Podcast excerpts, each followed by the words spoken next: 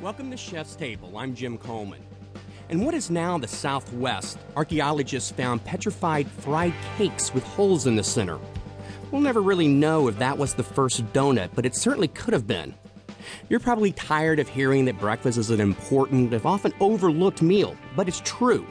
In her book, The Two of Us and Friends, a young couple's guide to cooking and entertaining easily, affordably, with elegance and style, Phew, it's a good thing I ate a big breakfast to get through that long title.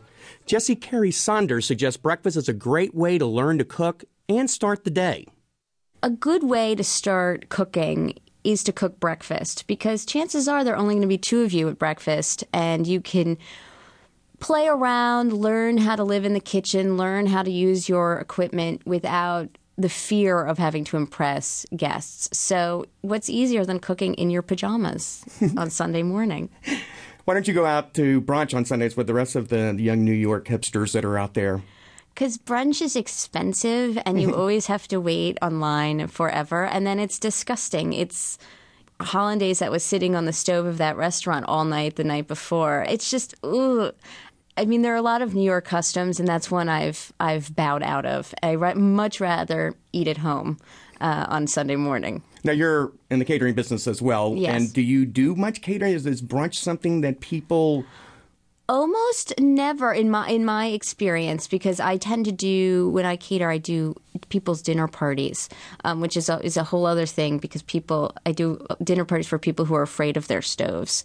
Um, but in the morning, I, for me, the perfect brunch is a mix between the sweet and the salty. Those are my the things I go for. So I always like I always advise people when they're doing brunch to have something that's a little bit sweet and have something that's nice and salty. You know, the, that wonderful melange if you're at a diner or something and you have bacon and then you have a little maple syrup that gets mixed in with the bacon and it has like that wonderful sweet and salty thing. That that to me is the epitome of yummy breakfast or brunch. Well, you have a recipe for brown sugar breakfast sausage. What exactly is that? That's obviously using that kind of uh, thought there. What talk about that that recipe?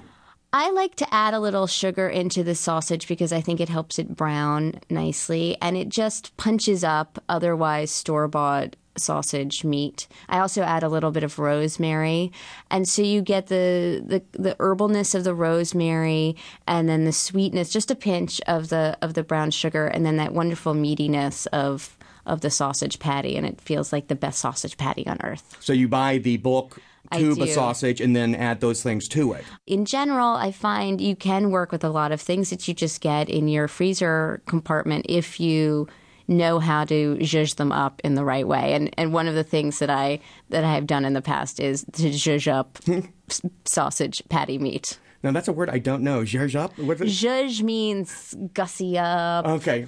Wait, uh, and is this zhuzh up? I've, I've never heard of braised eggs. Is that a zhuzhed up egg or with chives and tomatoes? Do you have a recipe, and I was like, braised eggs. Is that poached or? Yeah. Well, it's sort of. Um, you cook them on top of the tomato sauce and they they don't quite poach because they're not entirely submerged. They rest on top. And it's inspired um, i do a lot of moroccan cooking and it was inspired from some tagines. They do a lot of egg tagines in that way where you cook the egg directly on top and then you can scoop it up and the bottom has been sitting in the lovely yummy tomato sauce and the top is a beautiful